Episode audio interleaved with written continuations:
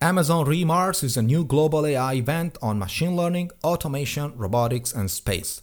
re:MARS is inspired by the exclusive Mars conference. It will combine the latest forward-looking science with practical applications. Speakers include Amazon founder and CEO Jeff Bezos, Landing AI founder and CEO Andrew Ng, and more.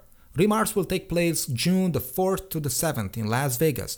Register today and get $100 off the ticket price. Go to remars.amazon.com and register using the promo code DATASCIENCE. That's remars.amazon.com, promo code DATASCIENCE. This is Data Science at Home, the podcast that makes machine learning and artificial intelligence easy for everyone. Here's your host, Francesco Gadaleta. Welcome back to another episode of Data Science at Home, the podcast that makes machine learning easy for everyone. In the last episode, I discussed about some limitations of current deep learning architectures, for example, vulnerability to adversarial attacks, lack of interpretability, and the need of a large amount of training data. We also briefly mentioned some of the methods to tackle these challenges, like meta-learning techniques, the generative query network, and the graph network. So in this episode, as promised, I will focus my attention on the graph network approach that basically encompasses deep learning systems that have an innate bias towards representing things as objects and relations. Now, before we continue, let me have a quick flashback on the topic. So since the beginning of AI in the 50s and until the 80s, symbolic AI approaches have dominated the field and were extensively used to help people in several domains, for example, doctors in making diagnoses based on patient symptoms, or support banks in managing loans applications, or monitor critical assets in industrial plants, and so on and so forth. Pretty much the same what people are doing today with AI, just with different approaches. Now, these approaches, also known as expert systems, were in fact using mathematical symbols to represent objects and their relationships in order to depict the extensive knowledge bases that has been built by humans. The opposite of the symbolic AI paradigm is called connectionism, which is behind modern machine learning approaches, including deep neural networks. So in fact, with connectionism, knowledge is built directly from the data instead of being hard-coded with rules or symbols. And since the 80s, connectionist AI systems have turned out to be much, much better than symbolic AI, at least dealing with noise and ambiguous inputs, processing large data sets, or handling unstructured data like image, text, speech, and so on. So one of the typical questions that researchers have asked themselves has been, why not combining both symbolic AI and deep learning, which is pretty much data-based, instead of choosing one method exclusively? Now, it comes without saying that as humans, we acquire new skills by interacting with the world and interpreting the collected data in terms of our existing structured representations made of entities, made of interactions among entities, and also the rules that compose all of them. If needed, we adjust the structure itself to better fit past and current knowledge. This is a never-ending process in which things keep happening and keep improving. Now, let's explain these concepts. An entity is an element with attributes. For example, a physical object with a certain size or a certain mass, and so on. A relation is a property between entities. For example, size as, heavier than, distance from. And so if you have two entities, the distance between these two entities is in fact a relation. And then we have rules. A rule is a function that maps entities and relations to other entities and relations. For example, is entity X large, or is entity X heavier than entity Y? Now, nature provided us with a so-called relational inductive bias, that is a mechanism that allows us to develop an intelligent behavior by reasoning about entities and relations. In general, an inductive bias allows a learning algorithm to prioritize one solution over another, because you might have an infinite amount of solutions. In fact, you can have 1,000,000 possible ways to solve the same problem.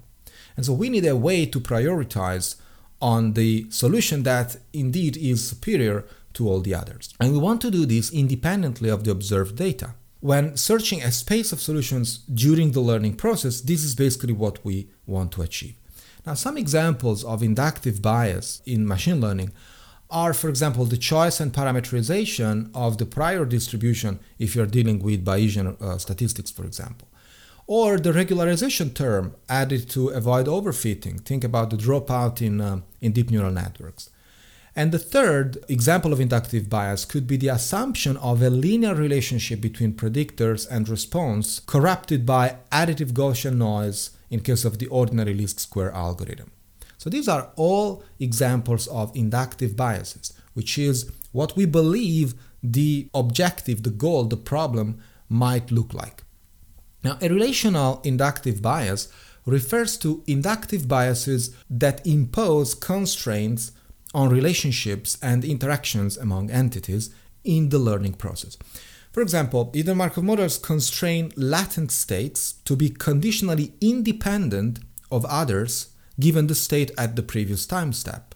You know, we call it the Markov blanket, which means everything is depending on just the last observation, just the last step. And observations will be conditionally independent given the latent state at the current time step. This is, of course, a simplification that allows us to treat very complex problems under the hidden Markov model framework, but it works most of the time. Deep learning systems, as well, are endowed with implicit relational inductive bias. The fact that a deep neural network is, for example, composed of many layers stacked on top of each other already provides a particular type of relational inductive bias, which is referred to as hierarchical processing. In addition to this, each layer also carries various forms of relational inductive bias. So let's think about the fully connected layer, the basic building block of the multi-layer perceptron, right? Where you have an input, a hidden state, and the output, the MLP. Now, if we forget dropout for a moment, the entities are the units in the network, the relations are all-to-all, which means that all units in one layer are connected to all units in the next layer, and the rules are specified by the weights and the biases, which is the matrices that we are learning during the process of, during backpropagation. Now, in this case, the implicit relational inductive bias is very weak because all input units can interact to determine any output unit's value independently across outputs. A stronger inductive bias is present in, for example, convolutional and recurrent layers in convolutional neural networks and recurrent neural networks, respectively. Now, the convolutional layer is implemented by, and we all know this, convolving an input vector or a tensor representing an image or sound or whatever with a kernel acting as feature detector, adding a bias term and applying a pointwise nonlinearity. The entities here are still individual units associated with each pixel in the image, for example. But the relations are biased toward enforcing locality and translation invariance. So locality reflects the fact that the arguments to the relational rule are those entities in close proximity with one another. For example, the kernel is local. And translational invariance means that the same local kernel function is reused multiple times across the input image. Now, these biases are very effective, but they are still biases. Usually, pixel values are very similar within a local neighborhood, and their distribution is mostly stationary across an image, meaning that the same feature detector, like a vertical edge detector or any blob, can be, in fact, useful for both the upper left corner and the lower right corner of the image. In an analogous way, in a recurrent layer, the same weights are reused across different time steps. We did that for computational complexity, but in fact that also turns out to be quite interesting and quite realistic for real use cases.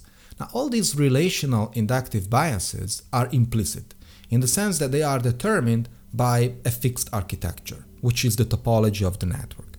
The idea behind graph networks is to provide a building block which, instead of processing vectors or tensors, like in the case of fully connected or convolutional or recurrent layers, explicitly handles entities and relations by operating over directed graphs, where the entities are represented by the graph's nodes, relations by the edges, and system-level properties by global attributes.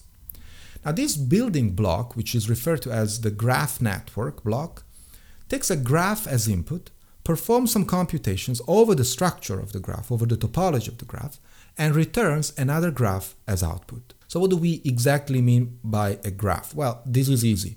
Graphs are defined as, very briefly, set of nodes connected by edges. Nodes and edges and the entire graph can have attributes, for example, properties that are associated with them and that can be encoded as a vector, a set, or even another graph if you want to. For example, a social network. Nodes can have properties like the age, gender of a person. The edges can reflect the number of times two people meet every month or the number of messages that they exchange in an afternoon, etc. So graphs are suitable to describe objects and relations because the set of nodes in a graph do not have a natural ordering and because they allow for pairwise interactions between entities. Of course, when an edge exists between the two nodes. Examples of systems that can be naturally represented as graph are so many. I will just mention a few, like molecules, in which each atom is associated with a node and edges correspond to the bonds, or prey-predator networks. Even the internet is a graph where two web pages are connected if there is a link from one to the other. And you can think of, many other scenarios and phenomena around you that can be represented as a graph. So let's continue the discussion on the graph networks. A graph network block contains 3 update functions and 3 aggregation functions, which are invariant to any permutation of the input. The update functions compute new attribute values, and the aggregate functions each take a set as input and reduces it to a single element that represents the aggregated information. So for example, suppose that we have a system of planets that are orbiting around a star, and we want to predict both the position and the velocity of each planet over time. And in this case, the update functions would compute the forces between each pair of planets at each time instant, the updated position, velocity, and kinetic energy of each planet, and so on. The aggregate functions may sum all of the forces or potential energies acting on each planet and compute the total energy of the whole physical system, and so on. Typical aggregate functions are summation, averages, minimum, maximum, whatever.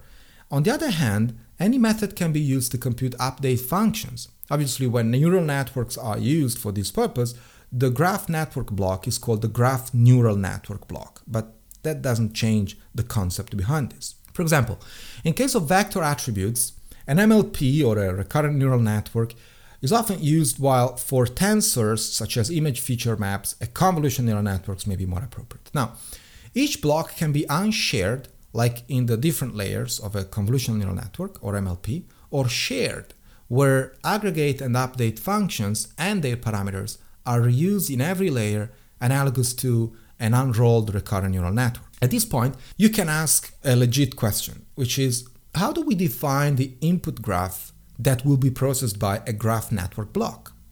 So for such a task, there are in fact 2 possibilities. Either the input explicitly specifies the relational structure, or the graph itself must be inferred or assumed. For example, a fully connected graph structure is hypothesized. Examples of data with more explicitly specified entities and relations include knowledge graphs, like the ones used in the expert systems that basically dominated the early times of AI, but also social networks, physical systems with known interactions, and so on. Converting raw sensory data, images, and text into more structured representations like graphs, and properly modifying graph structures during computation to reflect novelty, to reflect novel information, is definitely an active area in research, and I must say, a very intriguing one. Of course, there are a lot of open issues here, but still graph networks seem a very promising approach to tackle the main shortcomings of deep learning methods. Each graph network block can be passed as input to another, similar to what happens with tensor-to-tensor interfaces of the standard deep learning architectures. For each graph network block within a broader architecture, the edge and node outputs typically correspond to lists of vectors or tensors, one per edge or node, and the global outputs correspond to a single vector or tensor. This allows a graph network's output to be passed to other deep learning building blocks such as MLPs, CNNs, recurrent neural networks, and so on. And in turn, this may result in more powerful tools that are able to learn with much less labeled data. More interpretable models can also be created because predictions may be explained by looking at the relations discovered by the graph blocks. And finally, methods that are more robust to adversarial attacks may also be designed, because a system that represents things as objects, as opposed to patterns of pixels, isn't going to be so easily fooled by an extraneous sticker in the corner of an image, like in the case of adversarial attacks. In fact, such an advanced system would learn that sometimes it is not impossible that an elephant may sit in the sofa. And so, with this example, I hope I made it clear how powerful graph networks can be for your next machine learning problem. Thanks for listening. Talk to you next time. Ciao. This was Data Science at Home, the podcast that makes machine learning and artificial intelligence easy for everyone. If you like the show, don't forget to write a review on Apple Podcasts, Stitcher, or Podbean. You can also find us on datascienceathome.com, where you can subscribe to our newsletter and get the latest updates. Thanks for listening.